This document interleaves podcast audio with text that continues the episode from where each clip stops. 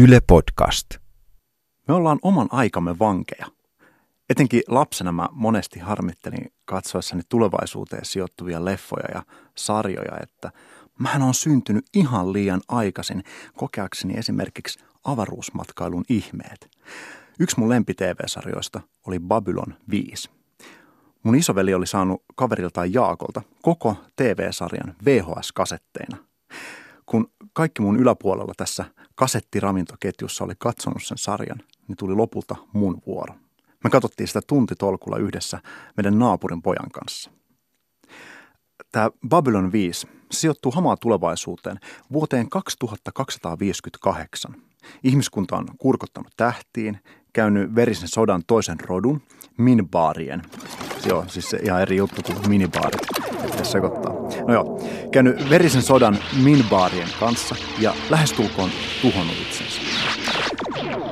Tulevien konfliktien estämiseksi minbaarit ja ihmiset rakentaa yhteistyönä Babylon 5 avaruusaseman. Sen avaruusaseman slogan kuului The last best hope for peace. Eli viimeinen ja paras toivo rauhan puolesta. Ja sinne sitten koottiin eri rotujen edustajat asumaan. Tähän muuten siis kuulostaa joltain ihan futuristiselta Noan arkilta. Tämä Babylon 5 oli oikeastaan kuvaus suljetusta yhteisöstä, joka joutuu ratkomaan eteen putkahtavia ongelmia. Babylon 5 on avaruuden tyhjyydessä leijuva semmoinen pieni kaupunki, jossa neljännes miljoonaa erilaisista taustoista tulevaa olentoa elelee keskenään, käy kauppaa ja toisenaan homma menee sitten vähän veriseksi. Jotkut irvilevät onkin kutsunut Babylon vitosta saippua oopperaksi, joka vaan sattuu tapahtumaan avaruudessa. Joka tapauksessa Babylon 5 teki muuhun suuren vaikutuksen. Tuo ihmiskunnan viimeisenä majakkana toimiva avaruusalus on samalla lohduton ja toiveikas näky.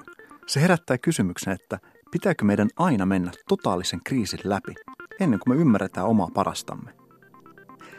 Tänään puhutaan kriisitarinoista, joissa on vedenpaisumusta, perisyntiä ja vitsauksia, eli dystopioista. Osataanko me edes kuvitella hyvää tulevaisuutta, sellaista missä luonto olisi puhdas ja linnut laulaisi jopa kaupungeissa? Tämä on Tulevaisuus Hanskassa ja minä olen Jari Hanska. Varoitus, tämä ohjelma saattaa sisältää toivoa, tai ainakin jäänteitä toivosta. Sellaisia pikku, pikku, pikku toivon murusia.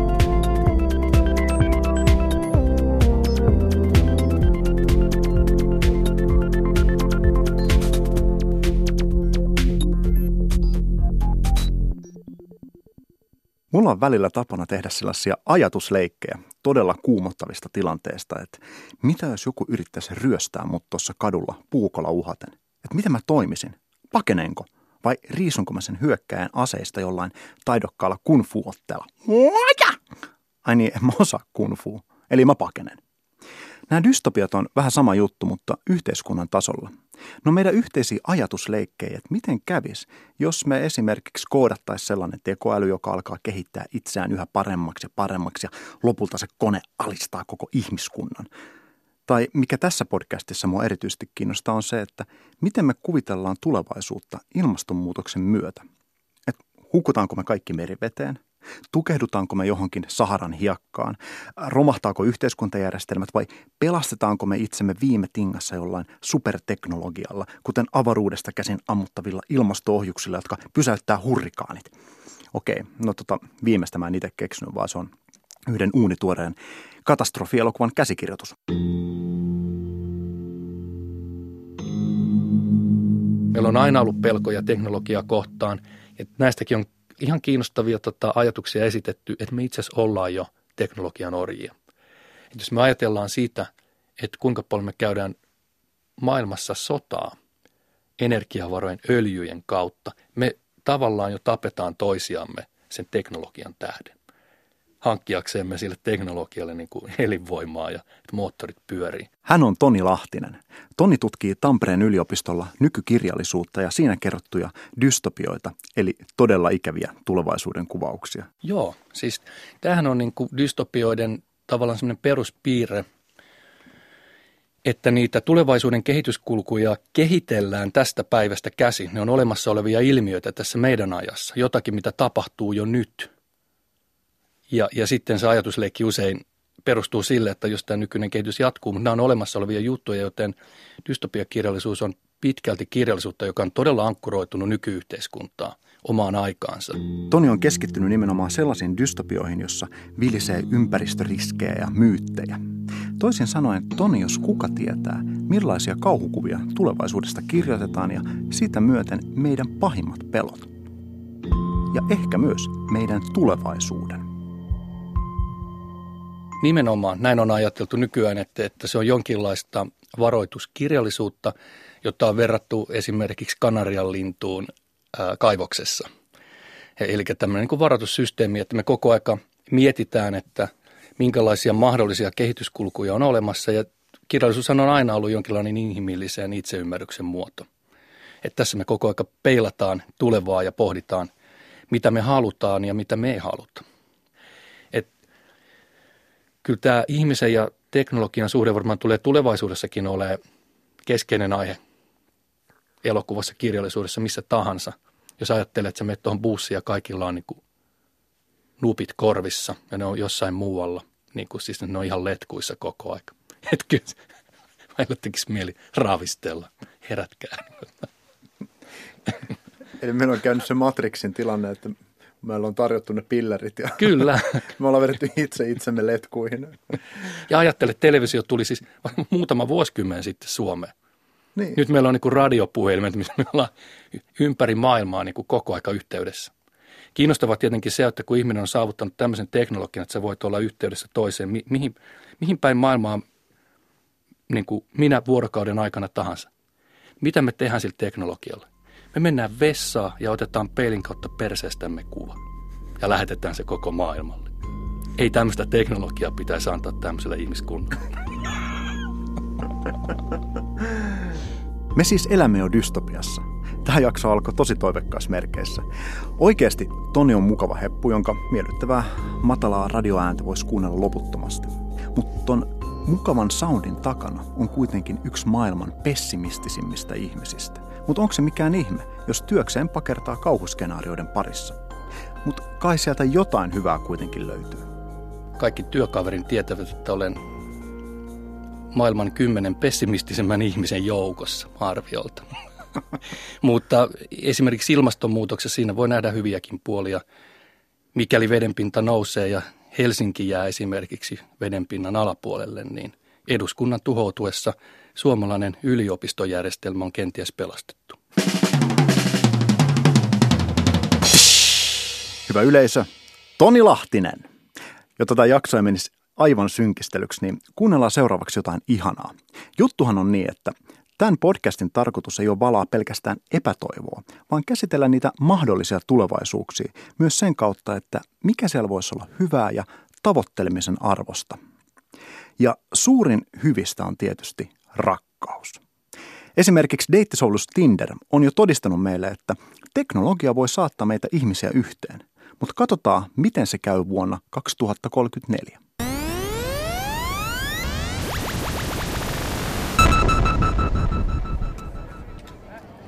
Hei, täällä Love Seeker, maailman paras deittisovellus. Onnittelut, olet saapunut treffien sovitulle tapaamispaikalle. Joo, piru vie. Ei olisi pitänyt sopia tapaamista tänne. Etsiä tuntematonta ihmistä Piritorin sunnuntai markkinavilinästä on niin kuin hakis lehtikirvaa viherseinästä. Oikeesti. Missä vaiheessa tästä Sörkän metroaseman edustasta tuli tällainen torimyyjien paratiisi. Tällainen perunalta ja suitsukkeelta ja paistetulta kalalta löyhkäävä ihmismeri. Sanopa muuta. Miksi mä ehdotin tätä? Hän ehdotti sitä. Joo, joo, joo, totta kai. Mutta miksi mä suostuin siihen? Jos mä vaan olisin vielä saanut sen kiinni ja voinut ehdottaa jotain järkevämpää. Mutta siihen ei saanut enää yhteyttä. Varmaan se sen puhelin simahti sitten, eikä se saanut sitä enää ladattua. Oikeesti, millainen ihminen jättää täyttämättä varavirtalähteen siinä vaiheessa, kun uutisissa on koko illan toitettu, että lähipäivinä voi olla sähkönjakelukatkoksia niiden etelärannikon myrskyjen takia. Jos mä oon ihan rehellinen, niin mun olisi tehnyt mieli perua koko treffi. Mä oon ennenkin käynyt treffeillä huolimattomien ihmisten kanssa. Ja niistä ei ole tullut yhtään mitään. Silti päätit antaa hänelle mahdollisuuden. Miksi? No en todellakaan kerro sulle miksi. Sä vaan kerät käyttäjädataa, jotta saat pidettyä mun kaltaiset vielä pahemmin koukussa. Tahdotko käyttää kasvojen etsintätoimintoa? No okei. Okay. Käynnistetään 360 asteen kamera. Käynnistetään vertailusovitun treffiseuran kasvoihin. Kohdetta etsitään. Kohde mahdollisesti löytynyt. Tarkista kohde. Ei se toi joo. Se kuva oli kyllä tosi epäselvä. Mutta ei se toi joo. Toi on ainakin 50 vuotta mua vanhempi. Ei. Toi on kurpitsa. Ei se oo täällä. Se on tehnyt mulle oharit. Mä arvasin tän. Mä niin arvasin tän. Tahdotko vaihtaa treffiseuraa? Käyttäjä Kogitoir Godimsam 01 on 50 metrin päässä. En. Mä haluan olla yksin. Kaipaatko naposteltavaa? Yhteistyökumppanimme myy retiisejä 8,5 metrin päässä. Mä haluan, että sä oot nyt hiljaa. Tahdotko varmasti mykistää sovelluksen? No olen varma. Mä haluan pois täältä.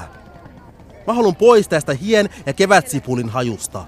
Mä haluan pois näiden jönglöörien ja tulennielijöiden tieltä. Mä haluan pois noutopisteiden kahinasta ja teatterilipun tyrkyttäjien mölinästä. Mä haluan pois! Varoitus. Lähestyt Hämeentien nelikaistaista suurpyörätietä. Ylitys jalan kulkijoille ainoastaan tunnelin kautta. Mä sanoin sulle jo, että turpa kiinni!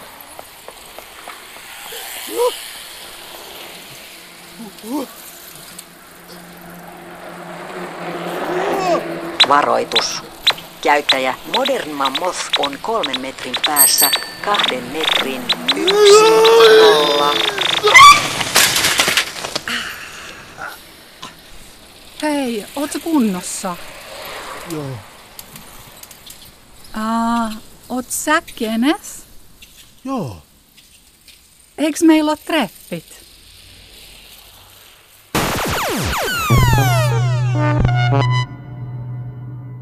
Ihanaa, kun ihmiset löytää toisensa, mutta ei juman kekka Tinderöidä ja Snapchattailla ja Facebookata, kun ollaan siellä liikenteessä. Olisi voinut nimittäin käydä tosi huonosti tossa. Safety first. Okei, no siinä oli mun panos suomalaiseen liikenneturvaan. Tämän sarjan ekassa jaksossa mä puhuin ydinsodan uhasta ja siitä, miten kuumottavalta sen on täytynyt tuntua. Samalla tavalla ilmastonmuutos tuntuu tosi ahdistavalta ja se ei ole muuten ihme, että tämä sama havainto on tehty dystopiakirjallisuuden puolella. Nämä ympäristökatastrofit on noussut ydintuhon rinnalle. Itse asiassa jo aikaa sitten. 1900-luku oli niin kuin eräs historioitsija on todennut äärimmäisyyksien aikaa, jonka aikana siis teknologinen kehitys oli ennen näkemätön nopeudessaan koko ihmiskunnan olemassaolon aikana, mikä mahdollisti esimerkiksi tällaisia päivänpolttavia asioita, kuten ydinpommit. Ydintuhon laajuuden ymmärtäminen oli ihmisille oikeastaan vaikeaa. Ja se, että ihminen pystyy yhtäkkiä teknologian kautta suunnittelemaan ja toteuttamaan oman loppunsa, niin sen voi kyllä niin kuin nähdä aika ratkaisevana tekijänä dystopioiden kehitykseen. Mutta tämän ilmastokirjallisuuden semmoisena käänteenä voitaisiin pitää kyllä niin kuin, ja palaamme jälleen Amerikan presidentin vaaleihin, silloin kun Al Gore pyrki presidentisen, hän teki ilmastokysymyksestä maailmanlaajuisen poliittisen kysymyksen.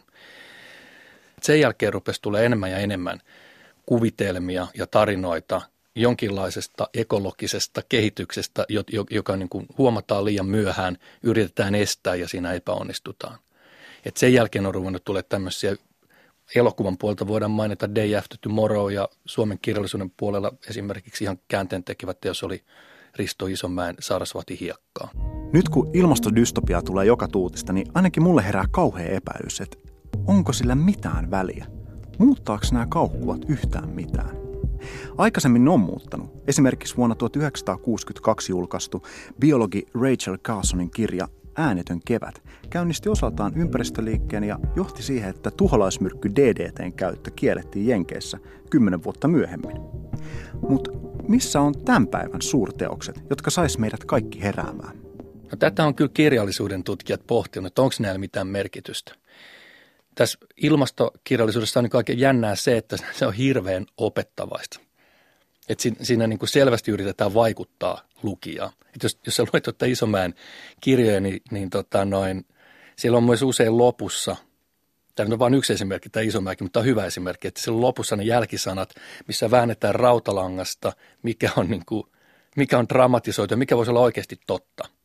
Ja puhutaan esimerkiksi jostain EU-politiikasta ja, ja näin, että todella niin kuin pyrkimys on vaikuttaa lukijaan. No se, että miten tuommoinen kirjallisuus sitten vaikuttaa, niin sitä on itse asiassa ihan hemmetin vaikea siis tutkia, että millä me se todennetaan. Luultavasti sillä on jotain merkitystä, jos meidän niin kuin ympäristö, kaikki kulttuurituotteet joka puolelta tulee signaalia siitä, että maailma loppuu ja präjähtää. Niin kyllä se niin kuin jollakin tavalla meidän psyykkeeseen vaikuttaa, mutta millä tavoin? Turrutaanko me siihen esimerkiksi, kun joka paikassa on dystopia toisensa perään, se arkipäivästyy, vai herääkö sitä niin kuin aamulla miettien, että ei kyllä nyt mä rupean muuten kierrättämään.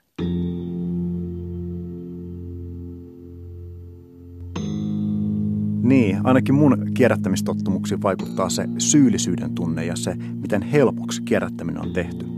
Eli jos populaarikulttuurin keino mun päähän iskostetaan, että nyt saakelin kermapersinen nulikka, jaottelet roskasta tai hukutat meidät kaikki paskaan, niin se voi saada muutosta aikaan. Ehkä. Mutta syynä ei ehkä olekaan se, että meitä ei kiinnostaisi. Ilmastonmuutos on vain jotenkin niin liian etäällä. Se on johtanut siihen, että aihetta käsitellään myös todella kaavamaisesti. Yksi ja sama story toistuu todella usein. Kaupungin uppoaminen. Se on yksi kotimaissa dystopioissa käsitelty skenaario. Niin, veden paisumus. Kuulostaako yhtään tutulta myytiltä? Eikö nämä varoittavat kertomukset ole lainkaan muuttuneet raamatun ajoista? Selvästi semmoinen hallitseva tapa kertoo ilmastonmuutoksesta on kierrättää vedenpaisumusmyyttiä. Että siis tämä on raamatusta tuttu, mutta tämä on myös maailman eniten levinnein tarina. Tästä on yli 600 versiota y- ympäri maailmaa. Ja tota, myytin tutkijat on miettinyt, että siinä varmaan on pohjalla joku oikea luonnon mullistus, koska se selittäisi sen, että miksi eri puolilla maailmaa kerrotaan niin yhteneviä tarinoita. No oli se totta tai ei, niin meillä on kuitenkin pitkä myyttiperimä näistä. Platonilla on kertomus Atlantiksesta ja se ihan samalla tavalla toistaa tätä raamatun kertomusta, että palaamme tähän syntiin.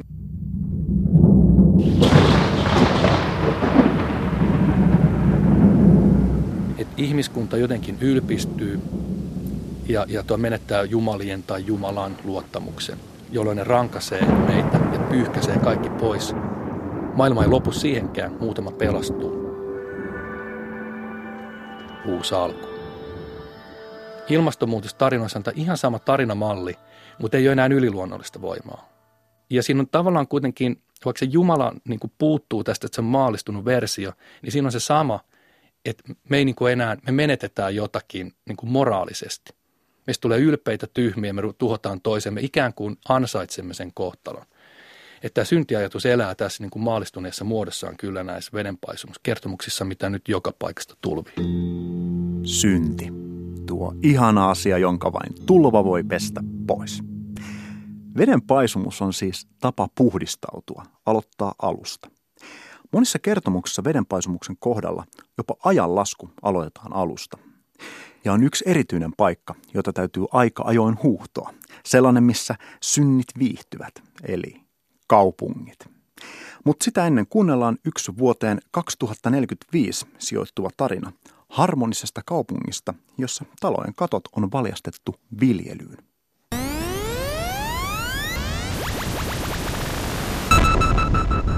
Aloita nauhoitus. Anna otsikko. Mm. Ka- kaupunkiviljelijä Löppösen muistelmat. Luku 1. Nauhoitus käynnistetty. Kuu kuumottaa Jätkäsaaren kattoviljelmien yllä. Koko kaupunki nukkuu. Tunti sitten saapuneen rahtipurjan laivan lastikin on saatu purettua, ja ahtaajat ovat lähteneet kotiin. Nyt laivan purjeet ovat alhaalla, ja se tuskin erottuu hämärästä taustasta, sulautuen kymmenien kaltaistensa uinuvien kuljetusalusten joukkoon. Satamarakennukset ovat pimeinä, eikä asuintalojenkaan ikkunoissa näy valoa. Koko kaupunki nukkuu. Ei kun, ei kun, sen mä sanoin jo. Pyhi. Pyhitty. No niin. Mihin mä jäin? Ai niin. Koko kaupunki nukkuu. Vain minä ja uskollinen ystäväni Bob olemme hereillä. Näistä vehreistä näkymistä on tullut pelastuksen symboli. Shangri-La. Uusi Eden. Urbaanin vilinän sydämessä sykkivä runsauden sarvi. Ruokaturvan alati valpas vartiotorni. Stadilaisten elämän eliksiiri. Vehreyden vihreä viritin vahvisti. Ei. Ei liian monta vertausta. Automaattinen karsinta suoritettu. No niin. Nyt. Keskity. Keskity. Kaupunkiviljelmät. Nuo harmaan asfalttiviidakon piristysruiskeet ovat viime aikoina muuttuneet helsinkiläisille elintärkeiksi. Pitkään aikaan viljelyä ei kuitenkaan otettu vakavasti. Ei edes silloin, kun ulkomainen tuonti alkoi radikaalisti vähentyä. Viime vuosien entistä ankarammat sääolosuhteet ja niiden aiheuttamat kuljetuskriisit ovat opettaneet minulle ja Bobille ja kaikille helsinkiläisille, että oman katon vihannekset kannattaa ottaa vakavasti. Minä ja Bob emme kuitenkaan ole niin kuin muut. Meillä on erikoistehtävä. Me suoritamme yöllisiä sankartöitä, näkymättömiä arjen ihmeitä, joista kukaan ei kiitä. Minä ja Bob. Me olemme urbaanin aarniometsän partiolaiset. Me olemme postfossiilisen poliksen salainen salaattipoliisi. Kun kaupunki kutsuu, me vastaamme. Tai, tai, tai siis ehkä mieluummin me vastaamme, kun kaupunki kutsuu. Oletko varma? No en ole varma. Tämä on mun esikoisteos. Miten mä voin olla varma mistään? Muutos peruttu. Hmm. Ehdotan siirtymistä luvun pääasiaan. Joo, joo, joo. Oon koko ajan tulossa siihen. Minun ja Bobin erikoistehtävä on, vaikkakin äärimmäisen tärkeä, periaatteessa hyvin yksinkertainen. Jotkin tuntemattomat tuhohyönteiset ovat nimittäin verottaneet talomme viljelmiä. Ja koska koko kattoa ei haluta, eikä lain puitteissa voidakaan, myrkyttää, taloyhtiön hallitus on antanut Bobille tehtäväksi haistaa, missä osissa viljelmiä hyönteiset piilevät. Syöpäläisten tarkasta lajista ei ole tietoa, mutta kasveja on nakerrettu nimenomaan öisin, minkä vuoksi meidän on työskenneltävä pimeän aikaan napataksemme ne vihulaiset. Me olemme yön ritarit. Me olemme kaupungin kattojen valppaat vahdit. Me olemme ruokaturvajoukkojen eturintaman terävimmän kärjen kiiltäväksi hiottu pistin. Bob tulee luokseni. Sillä on kevyt olo, kuten aina kakkaamisen jälkeen. Se heiluttaa innokkaasti häntäänsä.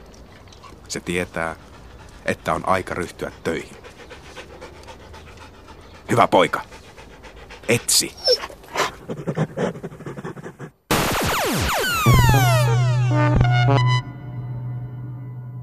Luojan kiitos, että meillä on näitä tulevaisuusfiktioita täällä välissä, koska muuten menisi dystopikon kanssa keskustelu synkäksi. Mutta jatketaan matkaa. Eteenpäin sanoi mummo dystooppisessa kaupungissa. Toisin kuin tuossa edellisessä kuunnelmassa, dystopioiden kaupungit on likasia ja luonnottomia synnin ja turmeluksen pesäkkeitä. Ajatelkaapa vaikkapa sellaisia elokuvia kuin Blade Runner, Handmaid's Tale, Children of Men, nälkäpelitrilogia Minority Report District 9. Tätä listaa voisi jatkaa loputtomiin. Mistä tämä johtuu? No, suomalaisessa kirjallisuudessa näitä on jonkun verran näitä kaupungin kuvauksia ja mä näkisin, että että siinä on myös osallaan tämmöinen tapahtuma vuosituhannen vaihteesta, kun, kun tota, oli tämä terroristi-isku World Trade Centeriin. Ne kuvat siis siitä, niistä sortuvista torneista ja tuhoutuvasta kaupungista, niin ne, ne on kyllä semmoinen kollektiivinen muisto länsimaalaisilla ainakin. Ja suomalaisessa kirjallisuudessa on näitä tuhoutuneen Helsingin kuvauksia, esimerkiksi tämä parantaja Antti Tuomaisen kirja. Ja sitten tota, mielenkiintoinen nuorten kirja kanssa tota, kadonneiden, ei kodittomien kaupunki, Annika Lutherin. Ja tota, mikä siinä on niin kuin kiintosaa, tavallaan, no ehkä aikuisten puolella on enemmän se, että monet näistä dystopioista liittyy semmoiseen asiaan kuin riskiyhteiskunta, millä tarkoitetaan tätä niin kuin jälkiteollista yhteiskuntaa, joka itse tuottaa tuhonsa. Eli meillä on tämä teollisuus, joka tuottaa näitä, näitä päästöjä ja me, meillä kehitetään ää, niin kuin geenimanipulointia ja ydinteknologia. Yhteiskunta perustuu semmoisille teknologioille, jotka saattaa niin kuin räjäyttää meidät taivaan tuuliin. Tällöin yhteiskunta on koko ajan enemmän ja enemmän suuntautunut tulevaisuuteen, koska me yritetään ennakoida, hallita ja kontrolloida niitä riskejä, mikä saattaa osaltaan myös vaikuttaa siihen, että nämä dystopiakuvaukset on nyt suositumpia kuin aikaisemmin, koska me koko ajan funtsitaan, että mitä tässä nyt seuraavaksi. Ja mun mielestä niin kuin monissa näissä kaupunkikuvauksissa on just kyse siitä, kuinka riskiyhteiskunta, ne kannattelevat järjestelmät romahtaa. Meillä on sähkön varassa, erilaisten niin kuin tietojärjestelmien varassa. Nämä on myös pelkoja, mitkä nousi silloin vuosituhannen vaihteessa, että tietokone tilttaa ja lentokone tipahtaa välittömästi meidän päähän tuolta. Mun mielestä on hurjaa, että viime aikoina todellisuus on saanut monessa kohtaa jopa dystoppisia piirteitä. Yhtäkkiä Jenkkien pressana on tyyppi, joka vähättelee ilmastonmuutoksen todellisuutta ja pitää sitä tiedemiesten keksintönä. Let's make America great again. Yhteisö, joka irtaantuu kansainvälistä sopimuksista, haluaa potkia ulkomaalaisia pihalle ja kaiken huipuksi päättää rakentaa muurin. Tämä on ihan suoraan jostain dystopialeffan alkukohtauksesta – Siis muurien rakentaminen, sehän on tosi hauskaa. Mä muistan edelleen, kun olin pikkunassikkana mun vanhempien kanssa Roodoksella ja siellä uimarannalla oli aivan todella hienoa hiekkaa. Siitä sai rakennettua makeen linnan ja mikä tärkeintä, ne muurit. Mutta lopulta meri pyyhki ne aina pois. Mistä ihmeestä meille tulee halu linnoittautua jonnekin pahan maailman ulottumattomiin?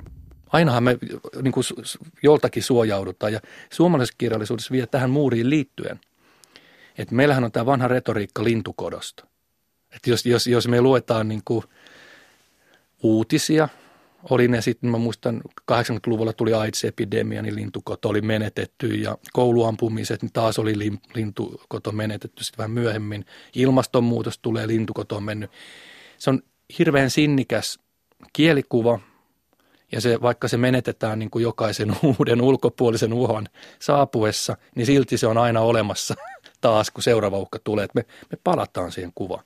Ja mikä siinä on pohjalla, se on, se on utopia suomalaisesta yhteiskunnasta, jonakin syrjäisenä, rajattuna, ää, rauhallisena paikkana, joka on niin kuin kaukana maailman murheista. Ja sen takia nämä ilmastonmuutoksen kysymykset on myös kiintoisia sen kirjallisuuden sisällä, koska ilmastonmuutos ylittää kaikki kansalliset rajat. Mr. Trump, if you are listening this, stop being a silly boy. There is no lintukoto. Sen sijaan, että meidän koko ajattelu ja sitä myöden toimintaa johtaa tällä hetkellä uhkakuvat ja dystopiat, niin ehkä meidän pitäisi uskaltaa unelmoida enemmän. Rakentaa utopioita. Itse asiassa utopiat lanseerattiin ennen dystopioita. Filosofi Thomas Moren kirja Utopia vuodelta 1516 loi sisällön koko käsitteelle.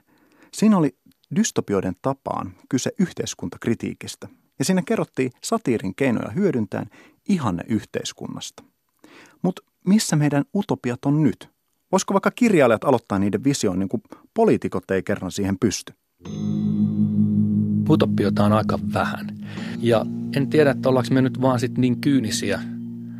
Tai onko se kyse siitä, että utopiat yleensä, niin ne ei ole kauhean hyvää kaunokirjallisuutta että semmoisen ihanne yhteisön rakentaminen tai olemassaolo, se ei ole kauhean kiinnostava tarina.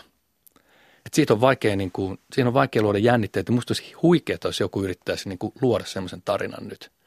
Et ihan, ihan niin kuin, oikeasti niin kuin pistää siihen aikaan, että, että saisiko semmoisen viihdyttävän utopiakertomuksen aikaiseksi. Voi olla, että se ei onnistu. Että me haetaan kaunokirjallisuudesta jotain sellaista jännitettä, ahdistu, ahdistusta ja niin kuin vaikeiden asioiden käsittelyä. Että semmoinen ihana tota, noin lämmin ajatus jostain lintukodosta, joka toimisi, niin ehkä se ei välttämättä kiinnosta lukijoita, että ei se, ei se lintukoto toiminut siinä seitsemässä veljeksessäkään, että sehän siitä tekee mahtavan kirjan, että sitten päädytään hiidenkivelle, huutaa apua ja turvaudutaan lopulta Jumalaankin. Mm. Jos dystopiat on niitä varoitus, tietynlaisia varoituksia, että, että, että tämmöinen kehitys voi johtaa tänne, että katsokaa vähän, ettei tonne päädytä. Mm. Mutta sitten jos mä vertaan, niin kuin, että mulla olisi, jos vertaa tätä maailmaa niin kuin sienestämiseen. Sie- alkaa hyvin. Nyt ollaan sienissä. jos mä lähden sienimetsälle ja mulla on, mulla on mukana kirja, missä on vaan kuvia sienistä, mitä ei pidä poimia. Ja mut puuttuu ne utopiasienet, eli ne, mitä kannattaisi poimia. Niin se on monimutkaisempaa navigoida. navigoida. Ai että kyllä me naurettiin maailmanlopun edessä. Mutta ensi jaksossa suunnataan sinne lämpimään ja turvalliseen paikkaan. Ei Roodoksen rannoille, vaan kotiin. Katsotaan löytyykö pelastus sieltä hirtehisistä hirsitaloista vai betonimonumenttien sisältä.